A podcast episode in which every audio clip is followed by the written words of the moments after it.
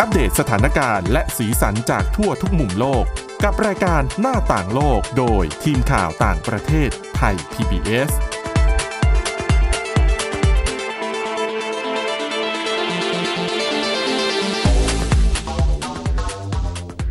สวัสดีค่ะ ต้อนรับคุณผู้ฟังเข้าสู่รายการหน้าต่างโลกนะคะ มาอัปเดตสถานการณ์ เรื่องราวทั้งข่าวสารและสีสันจากทั่วทุกมุมโลก กับทีมข่าวต่างประเทศไทย PBS ค่ะ วันนี้อยู่กันกับคุณทิพย์ตะวันธีรนัยพงษ์และดิฉันวินิษฐาจิตกรีค่ะ สวัสดีค่ะ อ่ะ วันนี้ก็มีเรื่องเกี่ยวกับสิ่งแวดล้อมมาฝากกัน ใช่ค่ะก็ถือว่าเป็นประเด็นใหญ่นะคะ อย่างกรุงปารีสของฝรั่งเศสเอง แน่นอนว่าเป็นสถานที่ท่องเที่ยวในฝันของใครหลายๆคนนะ ใช่ แล้วก็แต่ละปีเนี่ย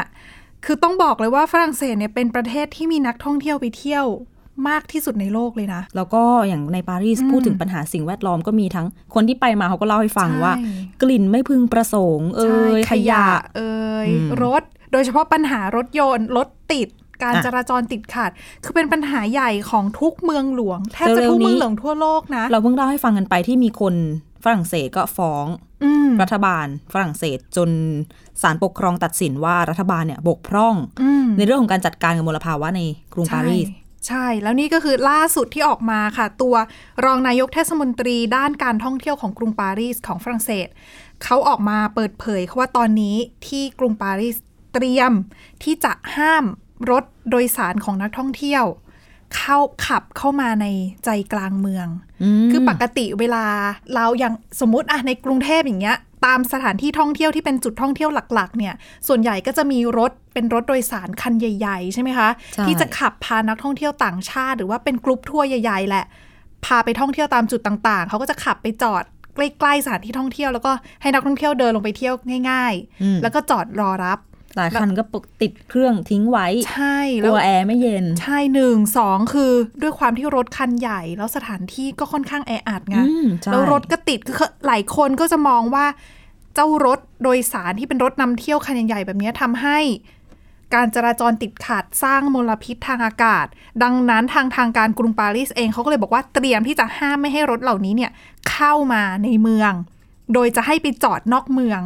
แล้วใช้การขนส่งในรูปแบบอื่นๆ เข้ามาในเมือง เพื่อที่เขาจะต้องการให้เปิดพื้นที่การผิวการจราจรให้คนได้มาเดิน ขี่จักรยานหรือว่าใช้ระบบขนส่งสาธารณะในเมืองซะดีกว่า อืมเพราะอย่างบ้านเรา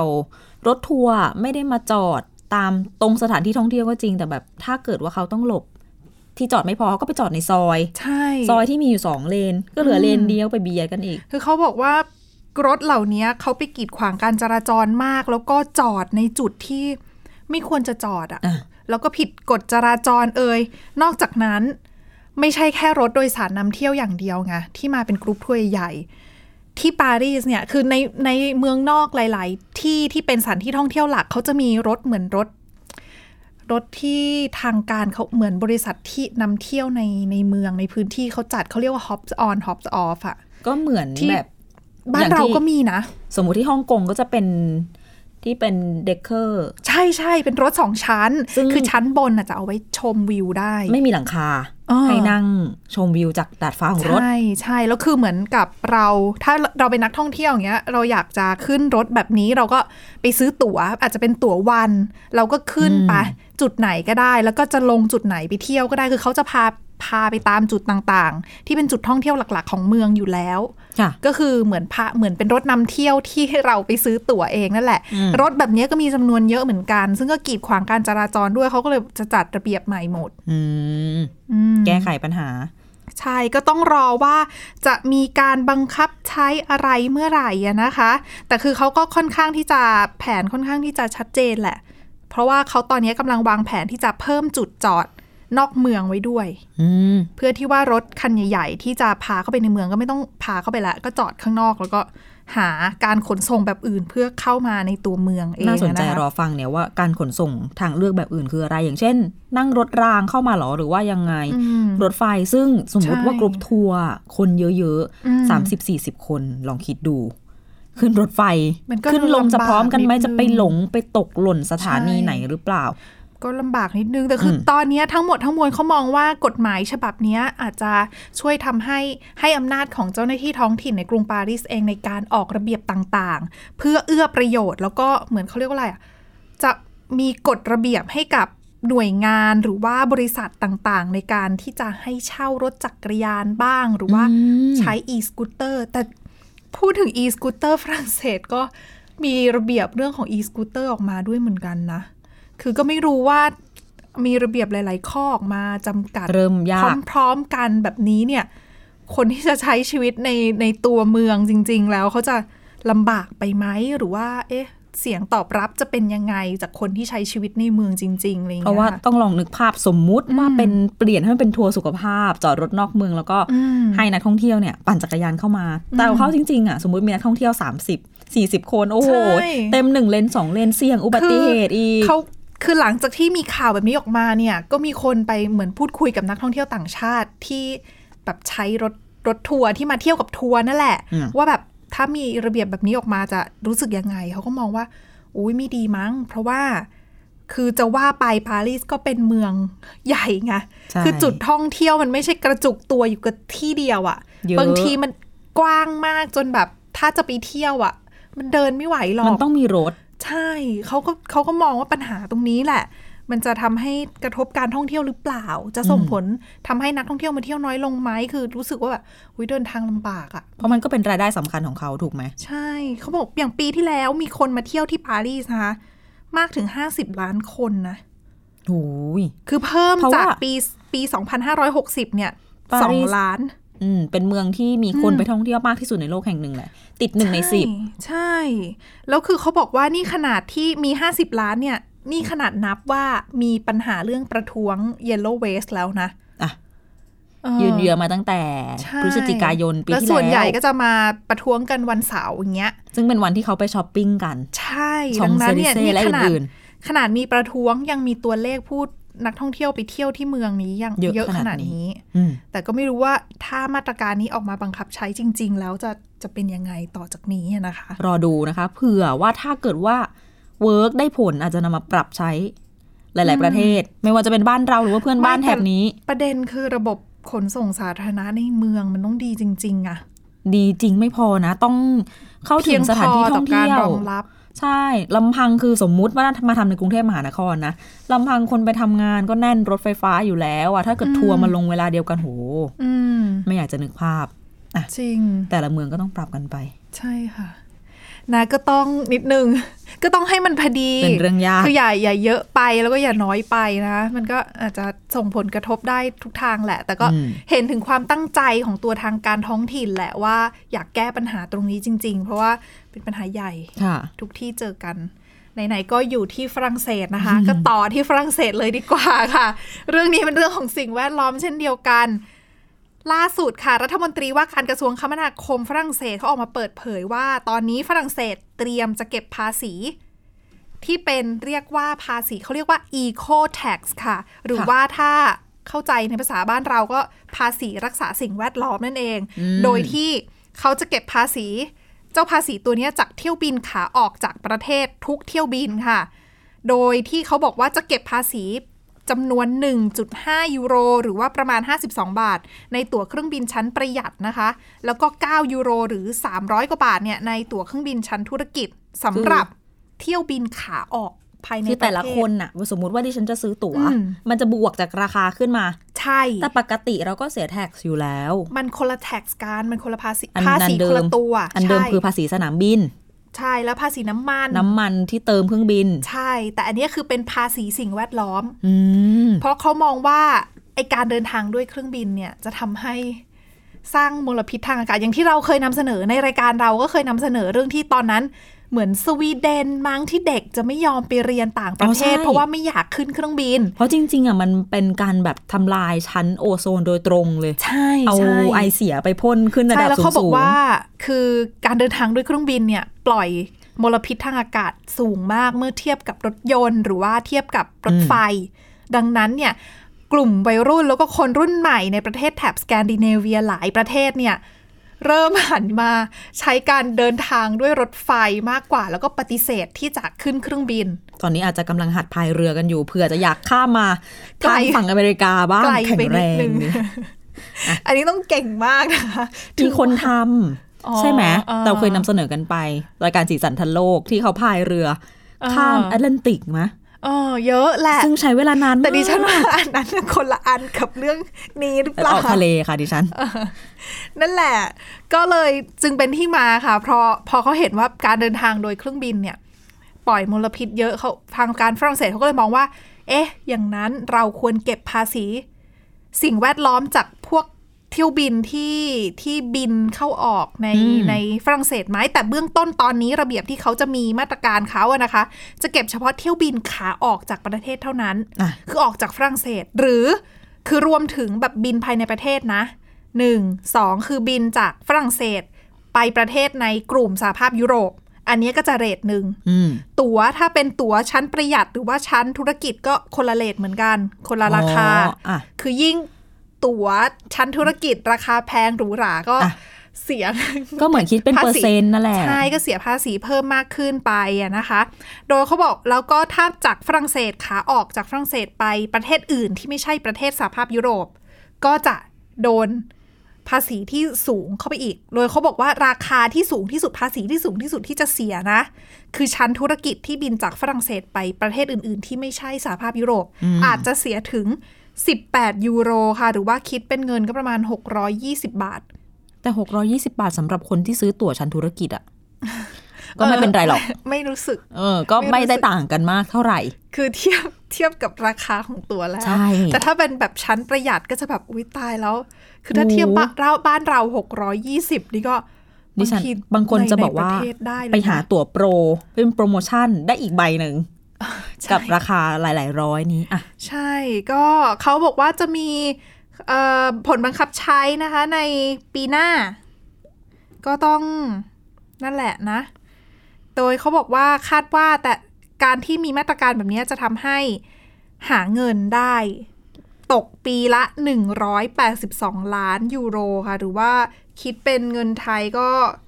เยอะเหมือนกันนะ 6,000 กว่าล้านบาทนะโดยเขา ก็ จะ สู นำเงิน งนะ เขาจะนำเงินก้อนเนี้ยไปลงทุนในโครงการสร้างระบบสาธารณูปโภค แล้วก็การคมนาคมที่ที่สะอาดมากขึ้น เช่น พวกรถไฟนั่นเอง อย่างที่ ก็ บ อ อย่าง กไป ฝรั่งเศสก็เป็นที่ที่มีเป็นศูนย์กลางการบินเหมือนกัน อืม ใช่ใช่สายการบินใหญ่ ๆ ก็ก็เขาเรียกว่าอะไรอะโอเปเรตที่นั่นอะ อ่า ทำการ มี บินที่นั่น เป็นฐานการบิน ใช่ใช่ ของหลายสายการบิน อ่ะ เดี๋ยวช่วงนี้พักกันสักครู่นะคะ ติดตามเรื่องราวน่าสนใจกันต่อช่วงหน้าค่ะ หน้าต่างโลกโดยทีมข่าวต่างประเทศไทย PBS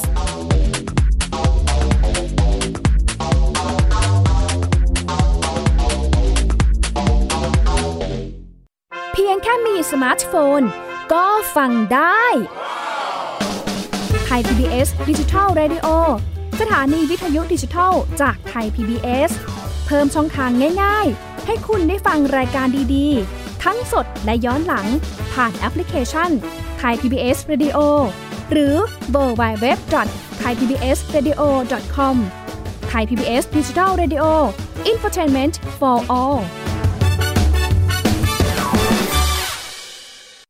มากกว่าด้วยเวลาข่าวที่มากขึ้น จะพัดพาเอาฝุ่นออกไปได้ครับ มากกว่าให้คุณทันในทุกสถานการณ์ ตามที่กฎหมายดังกล่าวกำหนดเอาไว้ มากกว่ากับเนื้อหาเที่ยงตรงรอบด้าน นำมาใช้ในคดีเมาแล้วขับ มากกว่าในทุกทางออกของสังคม ป้องกันไม่ให้ปัญหาเกิดขึ้น มากกว่ากับข่าวรอบวันในทุกมิติ เครนก่อสร้างเกิดอุบัติเหตุขึ้น มากกว่าด้วยการวิเคราะห์ที่ตรงจุด ความพยายามของภาครัฐที่จะแก้ปัญหา และมากกว่ากับทีมข่าวมืออาชีพ ข่าวไทย PBS ให้คุณได้มากกว่า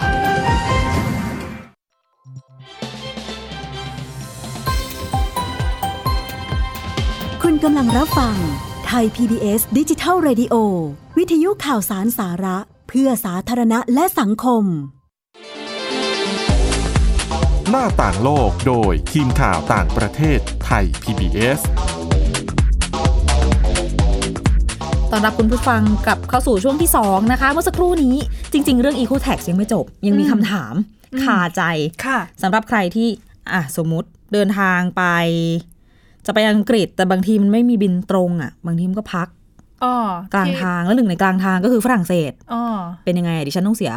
Eco Tax ไหม เขาบอกคือตามระเบียบนี้ค่ะ เขาบอกว่าไม่ต้องเสียคือหนึ่งอ่ะเขาเสียเฉพาะขาออกจากประเทศใช่ไหมคือขาบินเข้ามาเนี่ยไม่เสีย อืม แต่อย่างที่คำถามของคุณวินิษฐาคือ แล้ว ดิ มา ฉันมา ต่อ พัก เครื่องอ่ะ เครื่อง เอ เออ อ คือเขาก็มาพักที่ฝรั่งเศสไงแล้วค่อยต่อไปอีกประเทศหนึ่งเงี้ คื ย อเอา ต้องเสียง่าย ไหม ๆเขาคิดเครื่องบินที่แบบบินขึ้นจาก อืม แผ่นดินเขาถูกไหม เออ แล้วอย่างเงี้ยดิฉันไปต่อเครื่องมันก็ ต้ ต้ อ องง เสียไหม นั่นน่ะสิ อันนี้ไม่ต้องค่ะ เขาบอกว่าตามมาตรการนี้แบบทรานสิตเขาเรียกว่าทรานสิตไฟไม่ต้องเสีย อืม คือเขาถือว่าเหมือนกับคุณบินมาจากที่อื่น คุณไม่แค่มาแวะเปลี่ยนเครื่องตรงนี้เท่านั้น ไอ ต่ กา อ ร เครื่อง ไอการแวะเนี่ยไม่นับ ใช่ แล้วก็นอกจากนี้ค่ะ เขาบอกว่าอย่างที่เราบอกไปในช่วงก่อนที่แล้วนะคะ ว่าเงินที่ได้มาเนี่ยจะเอาไปทำอะไร นอกจากไปพัฒนาโครงการเรื่องของระบบสาธารณูปโภค และการคมนาคมที่สะอาดขึ้นนะคะ ทางตัวเจ้าหน้าที่ท้องถิ่นของฝรั่งเศสเองเนี่ย เออเขาก็บอกว่าน่ะอาจจะนำเงินตรงนี้อะนะคะ ค่ะ ไปช่วยสนับสนุน เรื่องของการคมนาคมค่าใช้จ่ายในการคมนาคมขนส่งในประเทศฝรั่งเศสแบบรายวัน เช่น ถ้าสมมติตั๋วรถไฟราคาอาจจะถูกลงเพื่อจูงใจให้คนมาใช้รถไฟกันมากขึ้น คือแทนที่ปกติถ้าไม่มีไอ้ตัว tax ตัวเนี้ยไม่มีภาษีตัวเนี้ยก็ทางรัฐบาลอาจจะไม่ได้ช่วยสนับสนุนค่าใช้จ่ายในเรื่องการเดินทาง เออน่าสนใจ แต่ นะ พอมีเก็บภาษีตรงนี้เขาก็จะเอาภาษีตรงเนี้ยขยักมานิดมาส่วนหนึ่ง เพื่อลดราคาตั๋วให้ ใช่ ตอนแรกดิฉันกำลังจะทวงว่าเขาตั้งชื่อว่า Eco Tax เนี่ย อืม เขาจะต้องทำอะไรเกี่ยวกับสิ่งแวดล้อมไหม เช่นเอาเงินไปพัฒนาหรือว่าส่วนบำรุง ส่วน รัก หนึ่ง ษา อะเขา ส่วน จะนำไป หนึ่ง พัฒนาโครงการค่ะ เกี่ยวกับ แต่ เรื่องคมนาคมไงแต่ว่า นั่นแหละ มัน อืม เป็นการดูแลสิ่งแวดล้อมทางอ้อม ใช่ คนจะได้ใช้รถส่วนตัวน้อยลง มันก็เหมือนช่วยเรื่องมลภาวะไปในตัว ถูกต้องแต่หลังจากที่การมีการประกาศมาตรการแบบนี้ออกมานะคะ ว่าเตรียมบังคับใช้เนี่ยแน่นอนว่าสายการบินธุรกิจสายการบินได้รับผลกระทบค่ะ อย่างสายการบิน Air France ของฝรั่งเศสเอง แล้วก็ลูฟทันซ่าเนี่ยเขาบอกว่าตะเอ่อหุ้น อืม ราคาหุ้นตกลงนะคะ ก็อืมรับกับมาตรการใหม่เป็น ใช่ แต่เดี๋ยวก็ แร ค ง ง สะ เขา ท้อน เขาค จาก งปรับ นักลงทุน ตัวแหละเพราะว่าราคาตั๋วมันเพิ่มขึ้นก็ส่งผลกระทบต่อคนที่จะคิดว่าจะใช้บริการหรือเปล่าแต่ แล้วโดยเฉพาะอย่างในยุโรปอย่างเงี้ยค่ะ ยุโรปเขามีรถไฟไงคือรถไฟเขาเชื่อมต่อกันหมดอยู่แล้ว ดังนั้นเนี่ยถ้าตั๋วเครื่องบินแพงขึ้นเนี่ยแน่นอนว่าคนก็พิจารณาแล้วอุ้ยเราเดินทางไม่ได้ไกลเท่าไหร่ อืม รถไฟไหมไม่ได้ใช้เวลาขนาดนั้นไม่ได้รีบ เป็นอ่า ดังนั้นก็อาจจะทำให้ตั๋วเครื่องบินเขาเรียกว่าอะไรอะยอดจำหน่ายตั๋วเครื่องบิน อาจจะลดลงหรือเปล่าก็เป็นไปได้ค่ะ ค่ะ แต่ฝรั่งเศสไม่ใช่ประเทศแรกที่มีการบังคับใช้ เก็บภาษีแบบนี้นะคะ เขาบอกว่าจริง ๆ แล้วเมื่อเดือนเมษายนปีที่แล้วทางสวีเดนเองก็เก็บภาษีในลักษณะแบบเดียวกันนี้เหมือนกัน โดยเขาเก็บนะคะ สูงที่สุดภาษีที่เก็บนะ คือประมาณ 40 ยูโร หรือว่า 1,300 เกือบ 1,400 บาทค่ะ กับตั๋วทุกประเภทด้วย มันเยอะนะเนี่ย ใช่ แต่อันนี้คือเขาบอกสูงสูงสุด อืม คงขึ้นอยู่กับว่าระยะทางไกลอะไรอย่างนี้ด้วยค่ะ อืม คือก็เหมือนกับฝรั่งเศสที่เก็บไม่เหมือนกันในตั๋วแต่ละแบ ก็ บ ในประเทศก็ถูกหน่อย ใช่ ต่างประเทศก็เยอะห ใช่ น่อย ใช่โดยเขาก็ทางสวีเดนก็เหตุผลคล้ายๆ กับฝรั่งเศสแหละ คือหวังว่าจะลดการเดินทางทางอากาศลง เพราะว่ามันกระทบต่อเรื่องของสิ่งแวดล้อม อืมในขณะที่สายการบินทั่วโลกพยายามจะเพิ่มทราฟิก เพิ่มการเดินทางทางอากาศเนาะ อืมมันรวดเร็วไงแต่อย่างบ้านเราอย่างเงี้ยถ้าเราไม่ขึ้นเครื่องบิน เวลาจะเดินทางไปต่างประเทศก็ลำบากนะ เพราะว่าเราไม่มี แค่ ร ใน ถ ประ ไฟ เทศ ไง ก็ยากละ อืม แค่ในประเทศนั่งรถไฟ ถ้ารถไฟธรรมดามันก็คุณ จ้ะ นานมาก เออ ขับรถ แต่แต่ ก็อันตราย คือคืออันเนี้ย อีก คือยุโรปอาจจะทำได้เพราะยุโรปเป็นยุโรปไง ใช่เชื่อมกันหมด เอ เหมือนแบบ อมีรถ ไร้พ ไฟ รมแดน มีรถโดยสารแล้วก็ อืม มี คือเขาเป็นแบบ โครงสร้างพื้นฐานเขา ดี พ อะ ร้อม อืม แค่ในประเทศเรายังยากเลย ใช่แต่ประเทศเราแบบ ลำพังรถไฟฟ้า ทุกวันนี้ก็ยังรอคอยให้สร้างเสร็จ เพื่อจะได้สะดวกกันมาก ถูก ขึ้น ต้อง ก็อ่ะไม่เป็นไรพัฒนากันไป อืม ค่อยเป็นค่อยไป ก็หวังว่าในอนาคตจะดีขึ้น อ่ะ ค่ะ อีกไม่นานนี้ค่ะ มาดูเรื่องแหม เรื่องนี้ปกติเนี่ยฟังวิทยุหลายคน ค่ะ ก็จะอยากเห็นภาพเนาะ เออ แต่เรื่องนี้ดิฉันมั่นใจว่าทุกคนจะดีใจ ที่ฟังอยู่ทางวิทยุเพราะเป็นเรื่องเกี่ยวกับ ฟาร์มศพ อืมคืออะไรอ่ะ คือฟาร์มศพจริง ๆ เป็นฟาร์ม ฟาร์มก็คือ ค่ะ เหมือนเลี้ยงสิ่งมีชีวิตไว้ใช่ไหมแต่อันเนี้ยสิ่งที่เขาเลี้ยงไว้เนี่ย จะบอกว่าเลี้ยงก็ไม่ได้ เพราะเสียชีวิตไปแล้ว ค่ะ คือศพคนเนี่ยนะคะ เรื่องนี้เป็นจริง ๆ เป็นการศึกษาวิจัยที่เขาทำกันที่รัฐฟลอริดา ในสหรัฐอเมริกา คือให้นึกภาพทุ่งกว้างๆเนี่ยแหละ แล้วกลางทุ่งอะ่ะ อืม ก็คือเอาศพคนที่เสียชีวิตอะ่ะ ไปวาง ปล่อยให้เน่าให้เปื่อย เพื่ออะไร ในสภาวะต่างๆกันเพื่อให้นักนิติวิทยาศาสตร์ไปศึกษา อืม เขาก็เลยเรียกว่าฟาร์มศพเพราะว่าเขาอะไม่ได้ทิ้งไว้แค่ร่างเดียวแต่ว่า คือยังไงอะจะมีหลาย ๆ เวอร์ชั่นของคนที่เสียชีวิตอ่ะเช่นศพ A ไม่ใส่เสื้อผ้าเลย วางอยู่บนพื้นหญ้า อืม สภาวะตรงนั้นจะเป็นยังไงศพ ค่ะ B ใส่เสื้อผ้า เพศนี้เอามีกรงเหล็กครอบไว้กันไม่ให้สัตว์มาแทะ สภาวะผ่านไปกี่วันจะเป็นยังไงศพ C วางตรงที่เป็นอะไรอะเป็นทรายที่ไม่ใช่เป็นหญ้าที่ไม่มีต้นไม้อย่างเงี้ย จะเป็นยังไง แล้วเรื่องของเรื่องคือ ไอ้เจ้าทุ่งโล่งที่เรียกว่าฟาร์มศพที่ฟลอริดาเนี่ยเขาเอาศพไปวางไว้ 15ศพ อืม มองไกลๆมาทุกคนจะบอกว่า ใช่มันน่ากลัว อันนี้นึกภาพตาม ค่ะ เอ่อสิบห้าศพ มองไกลๆมาเห็นเป็นทุ่งสีเขียว เขียวขจีสวยงามแต่เข้าไปใกล้ๆ อันดับแรกที่เขาบรรยายให้ฟังจาก BBC นะคะ คือกลิ่น อืม รุนแรงมากเพราะว่าทุกศพเนี่ยเอ่อเอามาวางไว้ตามธรรมชาติ คือไม่มีการใส่ฟอร์มาลีน ไม่มีการดองหรืออะไรทั้งนั้น ให้เน่าเปื่อยตามกระบวนการธรรมชาติจริงๆอะ ขอแทรกนิดนึง อ่ะ ศพนี้มาจากที่ใด เขาไม่ได้บอกนะว่าที่มาของศพมาจากไหน แต่เอาง่ายๆคืออนเนี้ยคือเรื่องแบบศึกษา ค่ะ กลิ่นสาบรุนแรงเขาบรรยายไว้ว่าน้ำตาเนี่ยแทบจะเอ่อท้น ทุ่งเนี่ยใหญ่ประมาณหกไร่ อืม อ่ะบางศพอยู่ในกรงเหล็ก บางศพห่อพลาสติก บางศพเขาก็ฝังแต่ฝัง ค่ะ แค่ตื้นๆ แต่ส่วนมากจะวางไว้ในที่โล่งเสร็จแล้ว อันเนี้ยที่เราเรียกว่าฟาร์มศพจริง ๆ นักวิทยาศาสตร์เขาเรียกว่าเป็นห้องปฏิบัติการกลางแจ้ง ทางนิติมนุษยวิทยา มนุษยวิทยา anthropology ทีนี้ก็คือเอาง่ายๆอ่ะสุสานทางนิติเวชศาสตร์ ค่ะ หรือจะเรียกอีกอย่างหนึ่งก็ได้ว่าห้องปฏิบัติการซากดึกดำบรรพ์คือนักวิทยาศาสตร์ที่เขาเรียนด้านนิติเวชหรือมนุษยวิทยาที่เกี่ยวข้องจะมาดูที่ศพอะว่าสิ่งที่เกิดขึ้นกับร่างของผู้เสียชีวิตจะเป็นยังไงไปบ้าง เช่นเอ่อการเน่าเปื่อยโดยที่มีแมลงเข้ามาเป็นปัจจัย หรือการเน่าเปื่อยที่มีสัตว์ อย่างเช่น สัตว์สัตว์ฟันแทะต่าง อ่า ๆ หนู จะเป็นยังไง สุนัขอะไรเอ่ยมายุ่งมากินเงี้ยจะเป็นยังไง แต่ก็น่าสนใจมากนะอันนี้ แม้เราไม่ได้มีแค่ที่ อันนี้เป็นของมหาวิทยาลัยเซาท์ฟลอริดาในสหรัฐอเมริกา จริง ๆ ยังมีแบบนี้อีก 6 แห่งในสหรัฐอเมริกา แล้วมีที่ออสเตรเลียมีแคนาดา แล้วที่อังกฤษเนี่ย ก็กำลังจะเปิดด้วยทีนี้มัน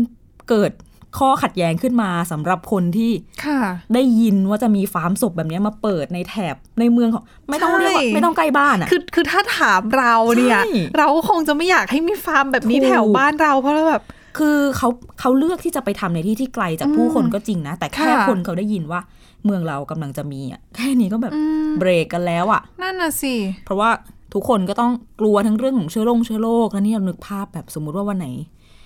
ลูกเด็กเล็กแดงเดินเตาะแตะเตาะแตะไปอื้อหือ อืม กลัว ท่านจะตกใจนะ ทั้งสัตว์ทั้งอะไรต่างๆนะนี่ แต่ทั้งหมดทั้งมวลเรื่องของการศึกษาเนี่ย มีเป้าหมายเรื่องของการเอาไปหลัก ๆ ก็คือไขคดีฆาตกรรม นึกถึง ใช่ใช่ ภาพ น่าย นตร์ น่าจะ ต่างๆ ช่วยได้นะ ใช่ เพราะว่าบางทีเราก็ไม่รู้ ศึกษากระบวนการเน่าสลาย ว่าเขาจะ ของศพ ย่อยยังไงนะ จริง ๆ เขามีบรรยายไว้อย่างละเอียดเลยนะ ว่าขั้นตอนในการย่อยสลายเนี่ยเป็นยังไงบ้างไม่ว่าจะเป็นสภาพแรก สภาพที่ยังสดอยู่อืดหรืออะไรโดยละเอียดแต่ว่า ฟังฟังดูแล้วก็ขนลุกขนพองกันเหมือนกัน อย่างที่บอกนำมาซึ่งข้อขัดแย้งต่างๆเนี่ยนะคะ เป็นข้อถกเถียงทางจริยธรรมด้วยถึงบางศพเนี่ยจะได้รับการบริจาคมาเพื่อการศึกษา แต่ว่าหลายคนก็บอกว่า มาศึกษากันในที่โล่งๆตัวแปรมันเยอะ ใช่ สิ่งแวดล้อ เขเขา ม จะ อากาศ ควบคุมไม่ได้ไง ใช่ แต่คือคนที่เข้าใจงานวิจัยในลักษณะนี้ แล้วก็เห็นประโยชน์เนี่ยเขาก็จะบอกว่า มันก็เหมือนกับคดีฆาตกรรมจริง ๆ ไง ที่เราอะควบคุมความเป็นไปของร่างผู้เสียชีวิตไม่ได้ แต่ว่านั่นก็นั่นหมายความ มันก็ ว่า อีกแง่ ผ ห ล นึ่ง ที่เราทำการศึกษาออกมา มันก็จะขึ้นอยู่กับปัจจัยแวดล้อม ใช่ ต่างๆ ด้วยไง นั่นแหละ แต่ว่าเนี่ยคือเป็นครั้งแรกเลยที่ฉันได้ยินเรื่องแบบนี้ก็เลย อยากเอามาเล่าให้ฟังกัน เชื่อว่าหลายคนอาจจะยังไม่เคยได้ยินคำว่าฟาร์มศพเหมือนกัน ดูน่ากลัว จริง ๆเขา มกลย เปิดมาตั้งแต่ปี 2017 ค่ะ ก็ 2,562 ปี จะ 3 ปีแล้ว ได้รับการบริจาคศพมา ให้ทำการศึกษาเนี่ยประมาณหลักร้อยเหมือนกัน อืม อืม ต้องใช้เยอะเหมือนกันไงฟาร์มห ก็ นึง เป็น ก็ตกสิบห้าศพแล้วอ่ะ ใช่ ค ก็เป็นข้อมูลเอาไว้นะคะ เผื่อใครจะไปเที่ยวต่างประเทศ เราคิดว่าจะไปเดินเล่น ๆ ตามทุ่งต่าง อาจจะถ้าเจอ อาจ อย่า จะแจ็ค อย่า พ ต อก ต ใจ ๆ อ เอา ย่า เป็ ต น ก ว่า ใจ จะไปเดินที่ไหนอะไรยังไงก็ต้องระวังนะคะ แต่ว่าเนี่ยก็น่าสนใจนะสำหรับคนที่ทุ่มเทในการศึกษาทางวิชาการ ใช่ค่ะ ก็ถือว่าเป็นโอกาสในการได้ศึกษาแบบของจริง ไม่ใช่ว่านั่งอ่านแต่ในตำรา มันก็มีทั้งแง่บวกและแง่ลบเนาะอ่ะเอามาเล่าให้ฟังกันแปลกๆ แล้วก็มีประโยชน์ ค่ะ ด้วยนะคะอ่ะติดตามรายการหน้าต่างโลกกันได้ใหม่นะคะ ทุกวันจันทร์ถึงศุกร์ 11 นาฬิกาถึง 11 นาฬิกา 30 นาทีค่ะ ติดตามกันได้ทาง www.thaipbsradio.com นะคะ และพบกันใหม่ในวันพรุ่งนี้ค่ะ เราสองคนและทีมงานทั้งหมดลาไปก่อน สวัสดีค่ะ สวัสดีค่ะ ติดตามรับฟังรายการย้อนหลังได้ที่เว็บไซต์และแอปพลิเคชันไทย PBS Radio ไทย PBS ดิจิทัล Radio วิทยุข่าวสารสาระ เพื่อสาธารณะและสังคม